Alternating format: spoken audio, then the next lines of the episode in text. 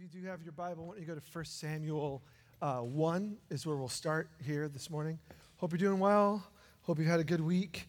And um, I'm thrilled to continue the series. If you're new, hello. We're in week five of something called Follow Me. And it's not about adding numbers to your social media account. It's actually what Jesus said to his early disciples. He said to Matthew, and he said to James and John and Peter and others, what I want you to do is follow me. And their life changed. And we want to see with fresh eyes some of the basics. If you've been going to church forever, uh, this is for you. If you're new to following Jesus or thinking about it, this is for you, because we want to get grounded in some of the important first things of what it means to be a disciple. All right, just to recap, because some of you have been gone in Korea and other places uh, around the world. Uh, four weeks, what did we talk about? Week one was about what it means to be a disciple. What does that look like? And a disciple is a word that we don't use today, but it simply means an apprentice. By the way, all of this, all of it is in a book that I wrote called Good News Today and Tomorrow. And so if you don't have a copy, we have it on the welcome desk. And we put it together specifically for people who are new to following Jesus. But there's seven chapters, and this series is based on it. Although none of the content, we didn't like, oh, I won't prepare this week. I'll just read my own speech. No.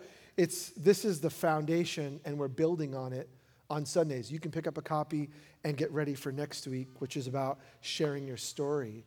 Uh, but getting back to week one was Jesus said, follow me. That means we're apprentices. We're learners. So the essence of what it means to be a Christian is to be a learner. It's not just about one experience where you encounter God's love and then you just go on living. No, Jesus said, follow me, apprentice. He's the master, and he's showing us for a lifetime. So I'm about forty years into following Jesus, and you know what I'm discovering? I haven't even scratched the surface. There's so much more that I can know. There's so much more I can enjoy. There's so much more that I can be shaped. It never ends. It's not like you get there. Life in following Jesus is about learning from him. Week two, we looked at how we do this, and we do it through church. Jesus said, follow me together. It's never about you and Jesus. It's about we and Jesus. It's always about his community. We looked at the importance of what it means to be a part of a local church. Week three, we looked at the power of words. God gave us each other, and he gave us the scriptures, the Bible, so I can really know his ways. How do we know what God is like? How do I know if I'm making it up? How do I know if you're making it up? God gave us real words so we can know who he is, and how we're supposed to live. And then last week, how do we understand the Bible? How do we live out our faith together as a community? God gave us himself, the Holy Spirit. And it's because God has come to live in and through us. It's mysterious. When you walked in here, God was already here. He's everywhere.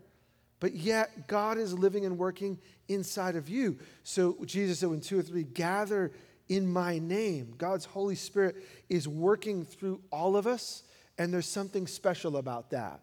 Uh, now, week five, we're going to talk about one of the basics, prayer. What is prayer? What does it look like, and how do we grow in it? But before we do that, three key words that summarize the whole series: relationship, growth, and change. If you've been coming for five weeks, you're kind of tired of it, but we'll keep drilling it in. What it, what does it mean to follow Jesus? It's not a bunch of steps. It's about relationship. We learn from Jesus. We're with him. It's about growth. He's shaping the way we think, the way we live. So part of my goal should always be, what does Jesus think about this scenario? If I'm going to get married, what does Jesus have to say about it? If I'm going to start a business, what does Jesus say about it? Where's wisdom for that? If I'm dealing with some sort of struggle, internal or someone, what does Jesus have to say about? We're always learning from him. And finally, change. If we're not changing, there's no problem with God. He's always right. There's some problem within us. God wants to continually transform us by the renewing of our mind. As I understand the will of God, my mindset begins to change, and it shows up in the way I live. So I'm not the same person I was ten years ago. And guess what? My great hope is ten years from now, I think I'm following Jesus now. I'm But I want to be more close to his ways. I want to look more like him. So at the end of your life, when people attend your funeral, it shouldn't just be great stories about what a great guy or lady you are. But I would hope at the end of your life, your kids, your grandkids, your friends would say, there was something about this person and I think it was Jesus. They seem to live more like Jesus. That is the goal. All right, today we want to talk about prayer. To do that, I want to read two obscure spots from the Bible that you may say, why are you reading this? Just hang in there. We'll, um, we'll bring it in. Prayer. What is it? What does that look like? How, how, how are we supposed to engage in it? Rather than going through what Jesus said about prayer, I want us to look at two experiences in prayer in First Samuel that hopefully will help us get a flavor for what it could look like in our world. First Samuel one. I won't start at the first beginning. It's more of an intro.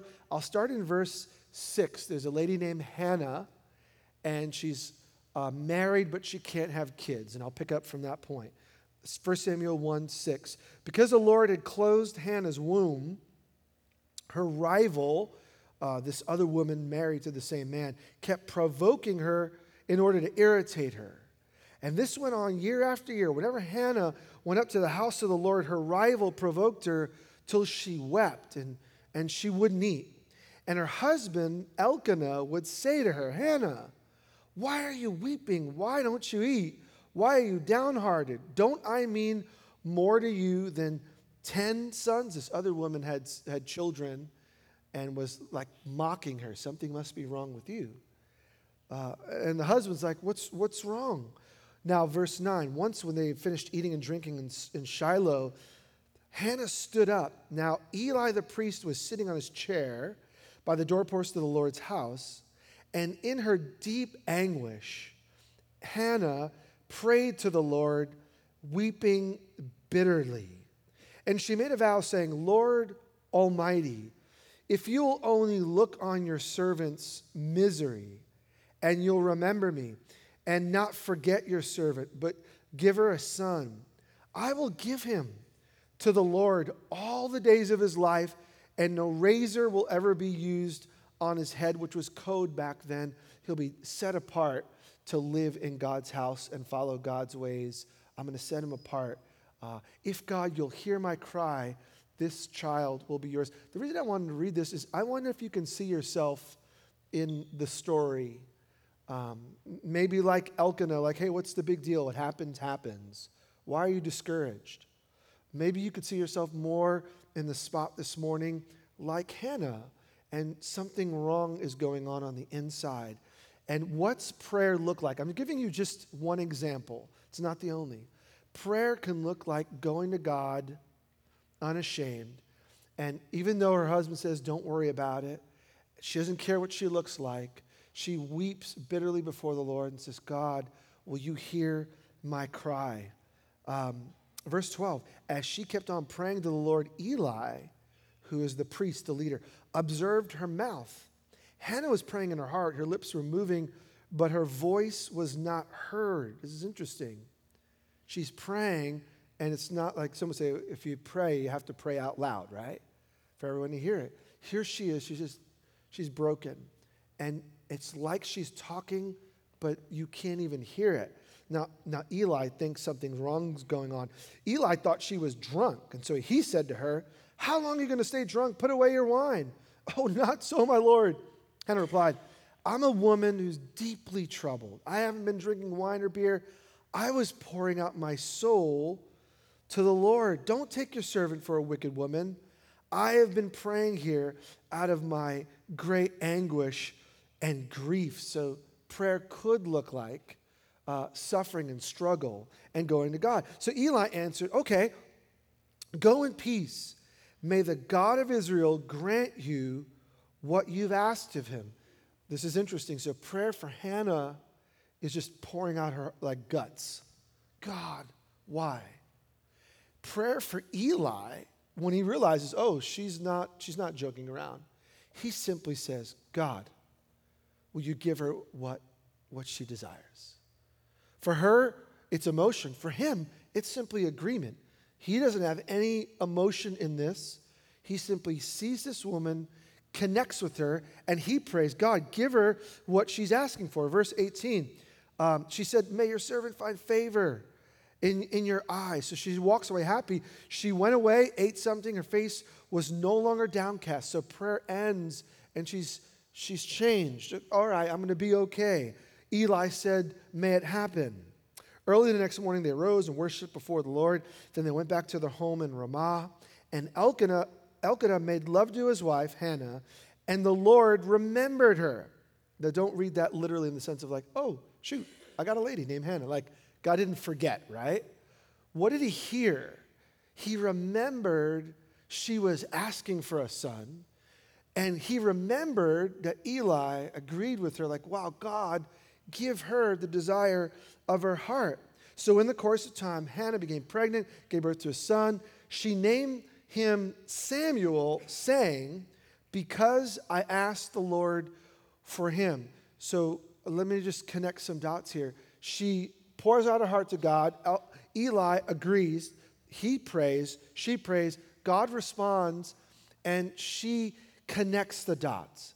Sometimes in this whole idea of prayer, there's no like moment where we suddenly see God flash in, and it's like, wow, God, you're here. She just senses in her soul, I needed this, I wanted this, and God provides.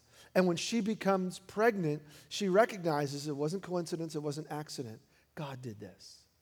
So communicating with God could be like over time. She prays in one place, she goes home, she sees nothing, and in a moment, wow, she begins to discern God has been with me.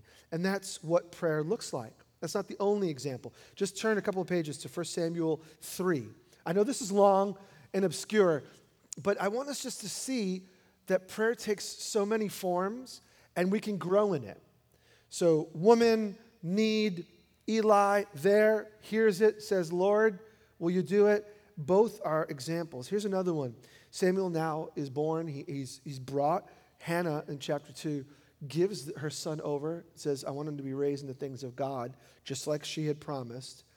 And then it says in verse one, First Samuel three one, the boy Samuel ministered before the Lord under Eli. In other words, he lived there and served. In those days, the word of the Lord was rare. There weren't many visions. And one night, Eli, whose eyes were becoming so weak he could barely see, was lying down in his usual place. So he's old now. And the lamp of God had not yet gone out, and Samuel was lying on, lying down in the house of the Lord where the ark of God was. And then the Lord called Samuel. Samuel answered, here I am. And he ran to Eli and said, here I am. You called me. But Eli said, I, I didn't call you. Uh, go back and lie down. So he went and lay down.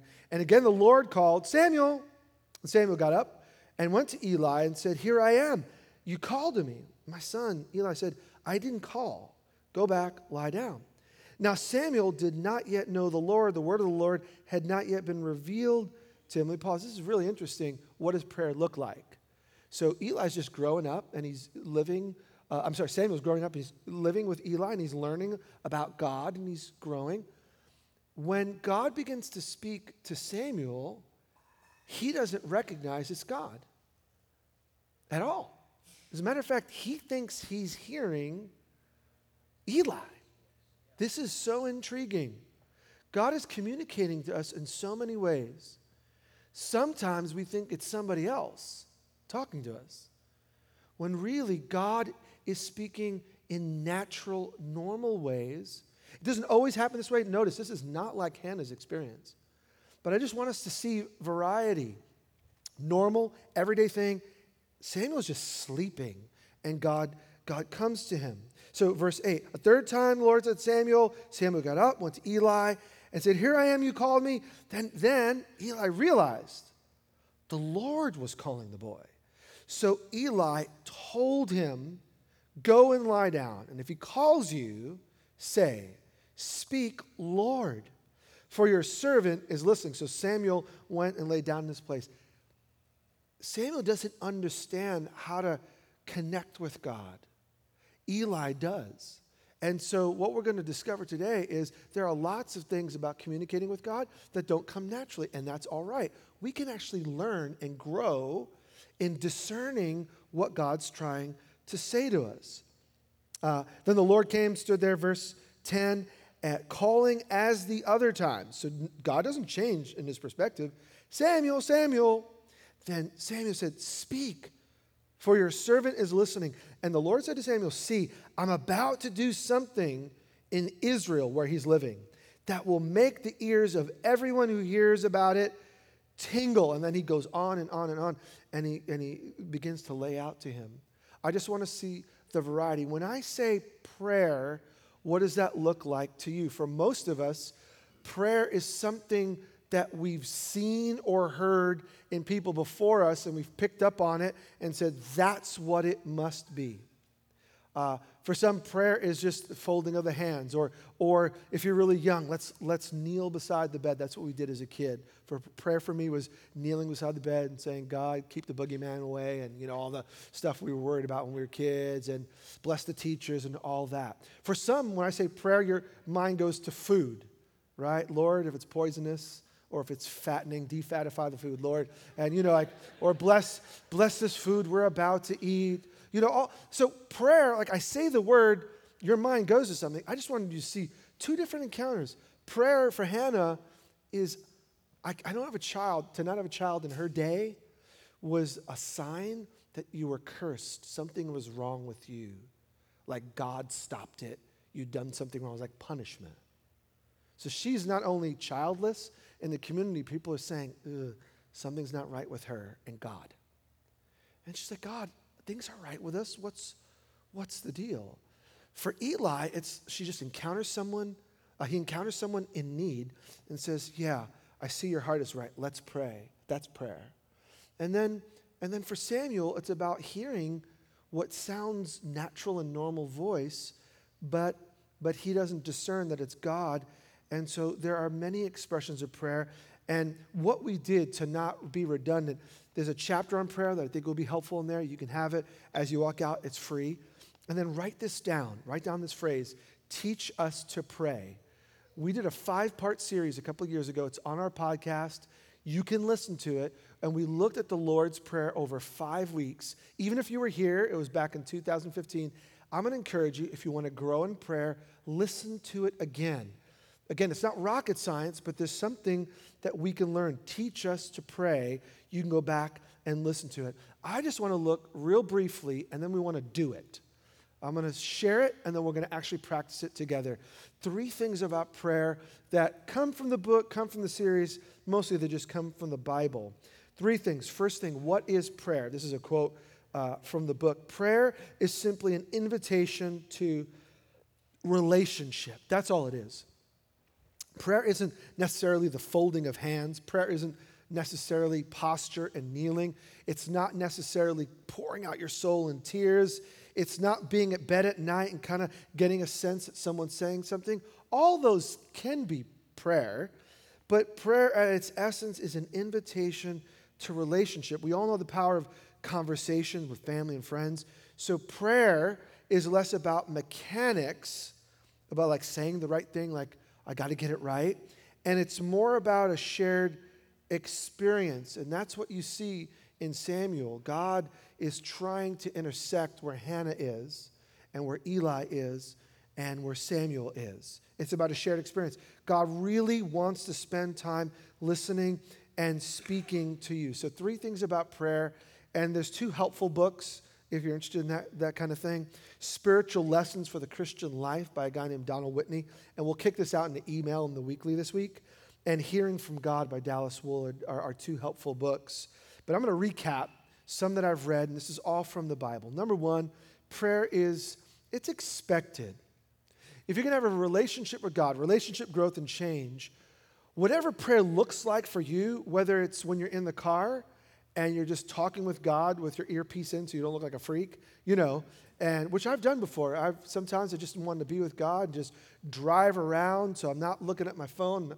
I do put my earbuds in so as I'm talking out loud in the car, I just don't look absolutely odd, right? And if that's cool for you, or it's alone on a couch or with a few people at work, whatever you do, it's expected. In other words, how can you have communi- a relationship without communication?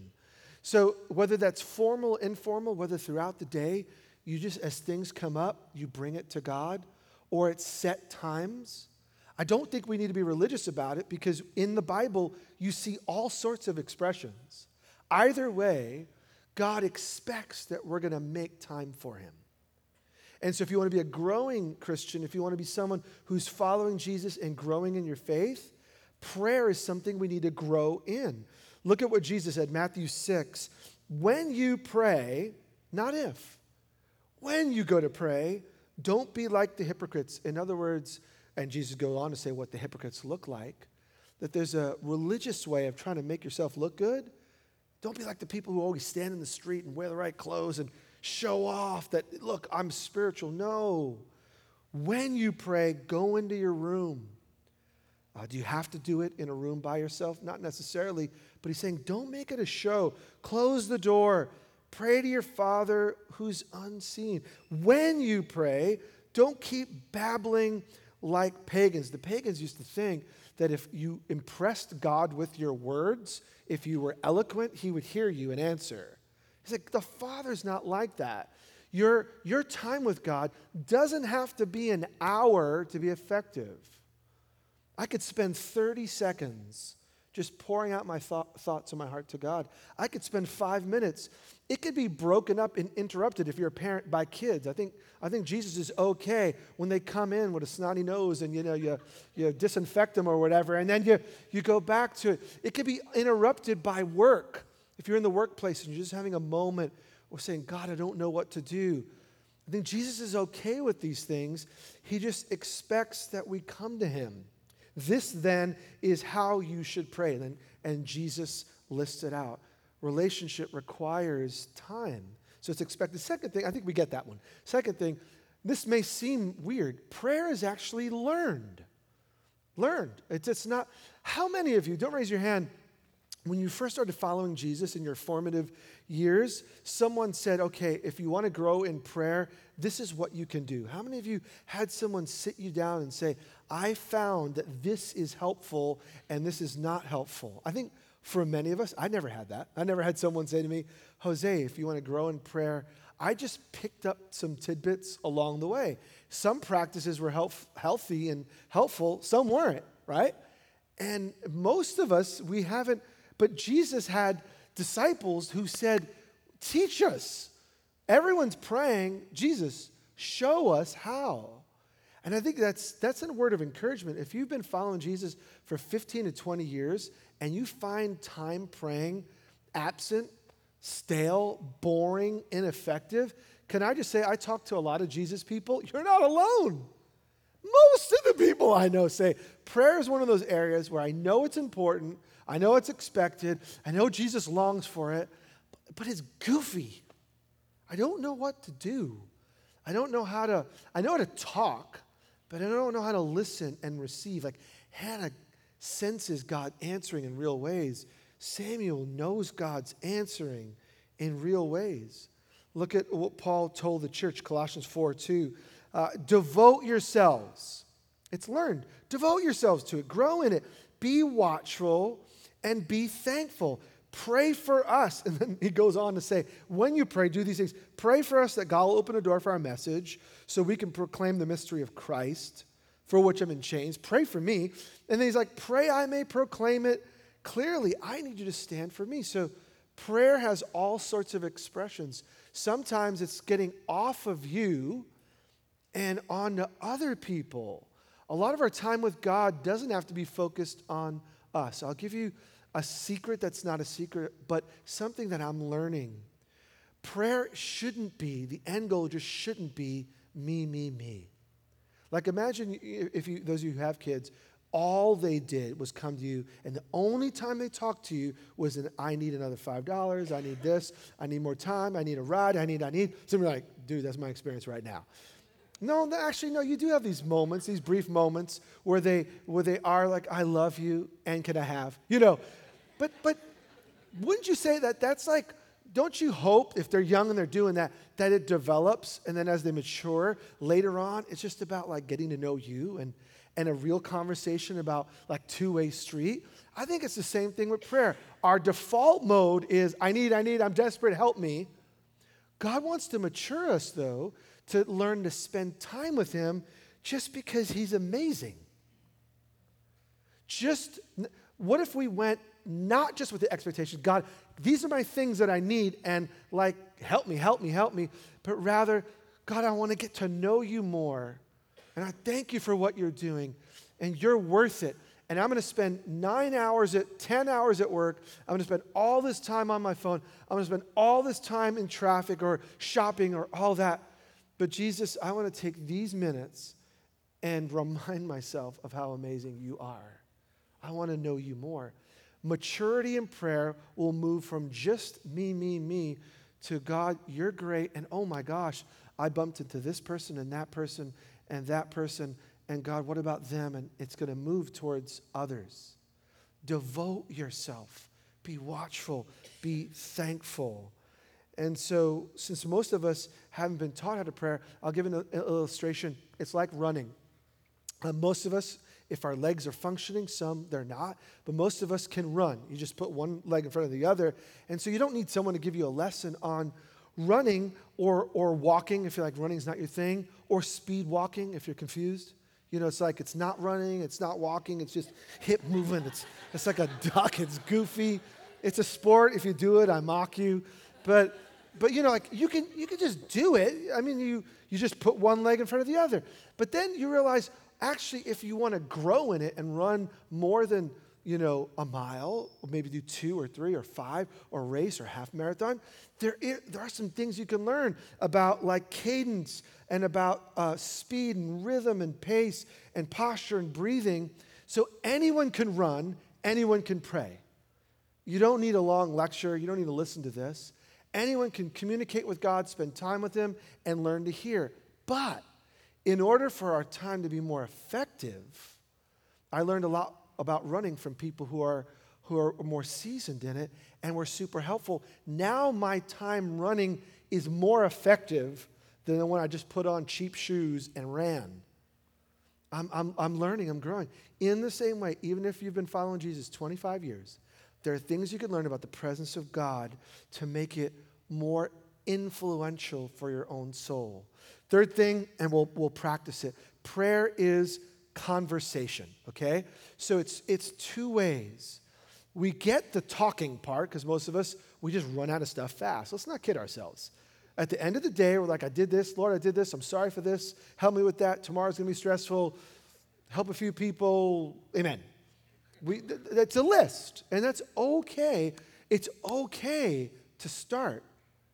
But Samuel learned through Eli's help to cultivate listening and hearing what God is doing. And I believe that you're not Eli and you're not Samuel and you're not an ancient Old Testament prophet to Israel. You are actually in a better scenario to hear from God. They had the Holy Spirit working in and through them because of the cross and resurrection. We have the Holy Spirit living in us. So the same Spirit of God that gave these clear words to Samuel now lives inside of you. You're a child of God, a son of God, a daughter of God, and God has sealed you with His Holy Spirit, and He wants to speak to you in clearer ways than even Samuel. So don't look at them and say, man, I wish I was. No, you have Jesus Christ by His Spirit living in you. You can know God's ways. And guess what? Samuel thought it was Eli. It was natural. It wasn't like deep God speak. You know, it's like the, we put the God voice on. It was so normal, he thought he was listening to his friend.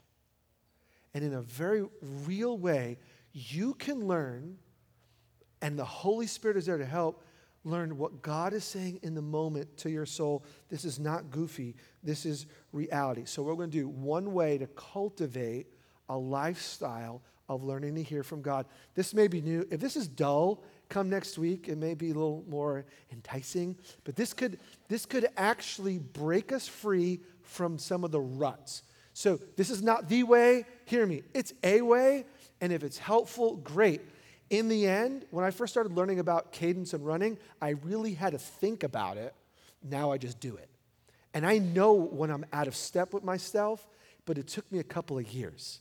But it started with thinking about it, and then I was free. So if this seems like restrictive, just hang in and try it, all right? Four things, write them down. Read, reflect, respond, and rest. They even rhyme. Isn't this exciting? Alliteration, you got to love it. Read, reflect, respond, and rest. And what I want to do is go through it real quick, and then we're going to practice it in church together. And then out of goodness, the goodness of God, we're going to we're going to respond with worship and singing and communion. So I'm going to I'm going to ask that you do this with me together. Okay, read. What is, what is read? Read the Bible. Connect the Bible and listening to God. Here's why. If I'm just saying, God, speak a word to my soul, how do I know that it's him? Well, if I want to increase what I'm hearing, I need to know what God has said. Every time I read the Bible, I am I am hearing from God. Now, even though if I don't understand it, God's words are inspired. They're filled with his life. They're, they're God-breathed, and they're useful to teach. Some things I don't know. I read the Bible. I'm hearing from God. To correct. Sometimes I'm doing or thinking or feeling things that are out of sync with God. If I just read the Bible, that is, that's hearing from God. It's not a voice, but it's a word, and words have power. And they can they can rebuke. Sometimes God has to get the megaphone out and say, stop, stop, stop. And the Bible is full of catastrophes. Just read the Bible. It's full of people blowing up their life. And God's patience, and God's love, and God's discipline. So I can hear from God by stepping into someone else's story and saying, oh, wow, if that's what happened to them, maybe God, thank you for the warning. And then it's also for training. There are things God wants you to know so that you can do the things he wants you to do. So every time I read the Bible, I'm hearing from God. So in order to pray, what I do is I read first and let my reading drive my listening and drive my speaking. Do you have to do it in that order? No. But but if you feel like, man, I could use maybe some new rhythm, like exercise. After a while, I do the same thing. What happens? It's no longer effective. Maybe you could throw this in the mix. I'm going to read a passage slowly. So when I'm reading the Bible, I'm not trying to speed through. Better less read again and again and again. If you don't read the Bible in a year, Jesus loves you. If you don't read the whole Bible in ten years, Jesus loves you. Read a paragraph. Read it again and again and again. If you have the Bible app, you can read it. I do it in multiple translations. Here's why. Everything's been translated from Hebrew and Aramaic and, and Greek into English. Sometimes various English words will bring something to life and make it more clear. Just read it again and again and again. My goal is not to speed through, is to read it until I, I begin to get into it. What do I mean by into it? You don't have to read a lot. Number two, reflect. What words or lines stick out more than others? If I want to begin to cultivate a lifestyle of hearing from God, as I'm reading, I could almost guarantee it. Not every day. That would be a lie. Most times, something sticks out more than others. I could read the same passage for a week, and day by day, something else will stick out to me. Do you know that's part of how God in his goodness begins to communicate to us? All of it's true, all of it's good. So just circle it, underline it, whatever you have to do, copy and paste it, what sticks out, and then ask yourself a couple of simple questions. What do I see about God? What do I see about myself? What do I see about my situation? Now you say, well, this seems kind of routine and like homework-ish. It's not natural. All I'm saying is in order to gain new skills, sometimes we have to do something that's not natural until it becomes natural. Now, when I'm doing it day by day, I'm not there with this list of questions, but I've cultivated the time and practice, read, and I stop. When something sticks out to me, I don't keep reading. I stop, and I think about it. And I begin to ask myself, okay, God, is this something new about you? Is this something pointing to me? Is this speaking to my situation? Is this speaking to someone else's situation? I take the time to reflect. That's not wasted time. You say, that's praying? Can I just say this? Like the young child says, yes. That's praying. Praying is not just lists. It's not just needs. Prayer is an invitation to communication with God. And whenever I'm taking the time to hear what he has done and think about it, I'm not verbalizing anything, but that is time with God. Third thing, I'm going to respond. And this is where I think we need to take the next step. It's not just about hearing something about God. Oh, that's interesting. Or, oh, that's unique. I begin to ask God, how does this connect with my life or our life today? What do you need to know? God, what do I need to be? What do I need to do? What should I ask for? Begin to take the time and And if it helps you, some of you, you know, I, I don't process that way. Write it out. I would encourage you, just take this grid, read and reflect and respond and rest. And when you spend time with God this week, take a passage and run through this grid. Finally, the, the last one is to rest. We usually jump into go mode and pray and ask and leave. But I would say just take a minute, take two. What about God makes you want to worship him, or at least be with him? Before you move on, what is it that you saw in there about God, and think about it? This is a hard discipline for Americans like me addicted to phones. Sit and just think about God. Just think about him. Think about his goodness. Think about what he's done. Think about what he said. Think about what he did. Think about the warning. Think about the promise. Don't rush it. And if that means you looked at two lines from the Bible today and thought about God, my friend, you are spending time with him. What you're going to find is as things begin to stir up in your own life and God begins to lean you, ask about this. And you begin to see those things happen. Or, I want to remind you, Jose, that's not good for you. And I begin to act on it. What it's going to cultivate is a hunger for more. And just like Samuel began to hear the voice of God, if you track his life, then God can give him more information and more information, because he's cultivated what it means to know God for himself. Again, this is just one way of listening. So here's what I'm going to ask us to do.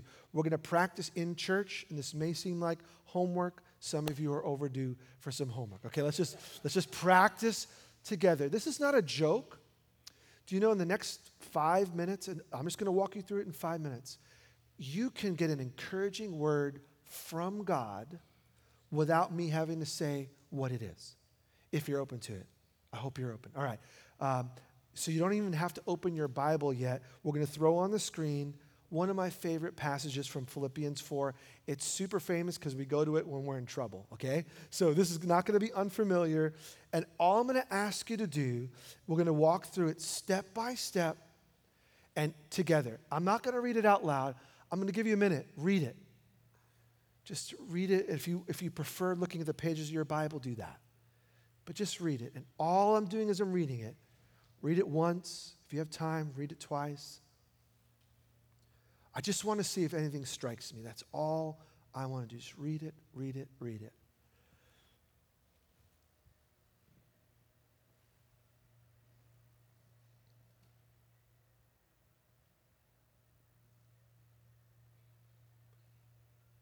Some read fast, some read slow. When you've, when you're done reading it twice, just put up your hand real quick so I know you've read it twice, and then you can put it back down.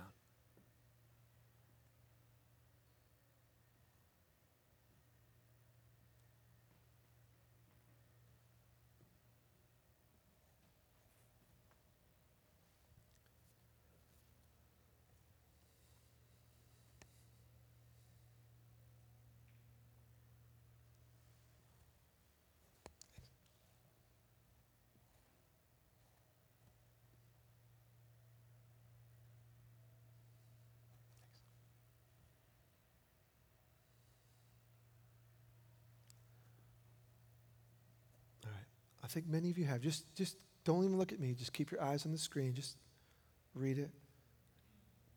I'm just curious. How many of you, as you read it, a word, a phrase, stuck out more than the rest of it? Just more than the rest. Not everyone. Okay, it's cool. All right. So you, for those, if that hasn't happened yet, you keep reading it. For those of you who it has, just focus on that word or that line.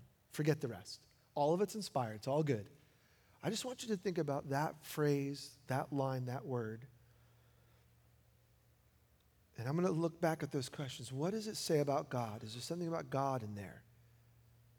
God could just be reminding you something about himself. Is the line about you?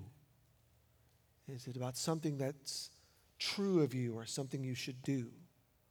So when God gives us something, sometimes it's about him, sometimes about us. Is it about your situation? Is it about anxiety? Is that the focus? Or is the focus peace? Or is the focus, I'll be with you? Like, at the same time, you're not all getting the same thing. I just want us to see that. Okay, you've got a line.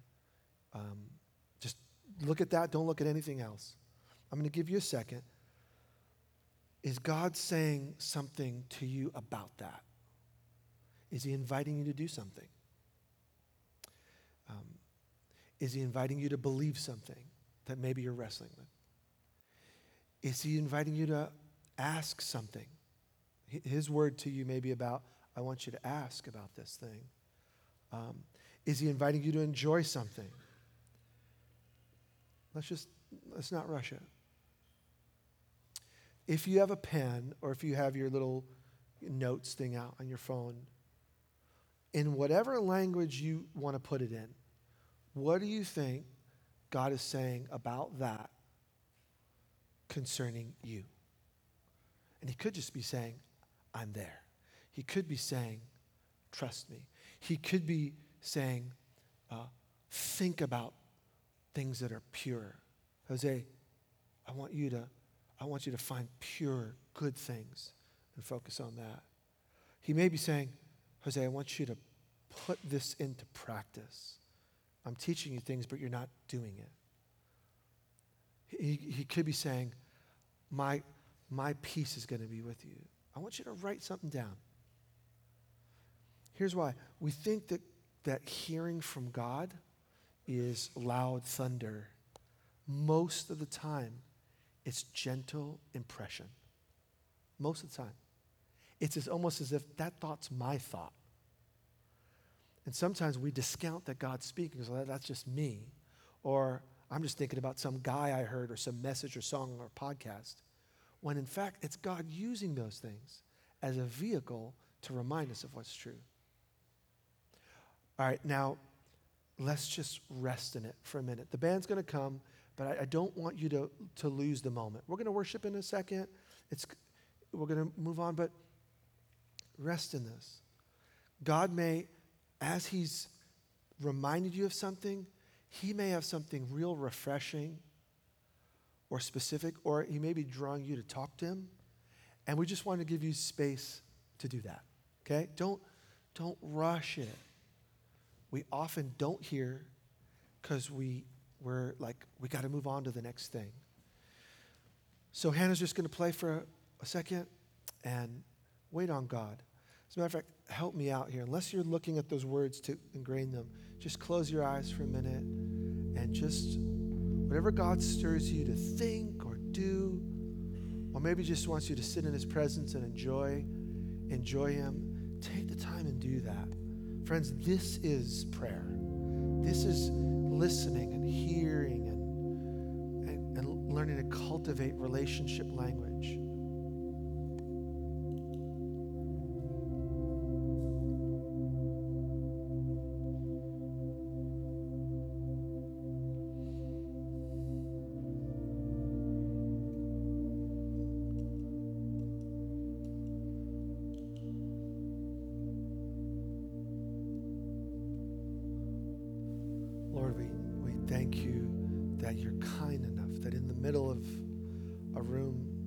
With this many people, that you would draw our minds to certain things that are right and good and true. And so we just, we want to thank you for that. We want to thank you that you love us and long to show us who you are, and you're patient with us. Lord, thank you that you haven't given up on us. Lord, thank you that you break through even when we just get so busy that we don't take time to stop. Things that you've shown us this morning. Now, Holy Spirit of God, how do we act out on what you're saying? Lord, for those of us who've been called just to trust you, we choose to trust you today. For those of us that you're stirring to get rid of things, God, give us the grace and power to say no to things that are harmful and yes to things that are good. Lord, for those of us wrestling with anxiety, thank you that you promised, you, the God of peace, you would be with us. Lord, help us to see that you're right here, right now. Even in our struggle, temptation, pain, heartache, you're there. God, we want to grow in hearing from you. Amen. Quietly, I'm going to invite you to stand. If you want to sit and pray, that's totally cool too. But uh, I invite you to stand when you're ready.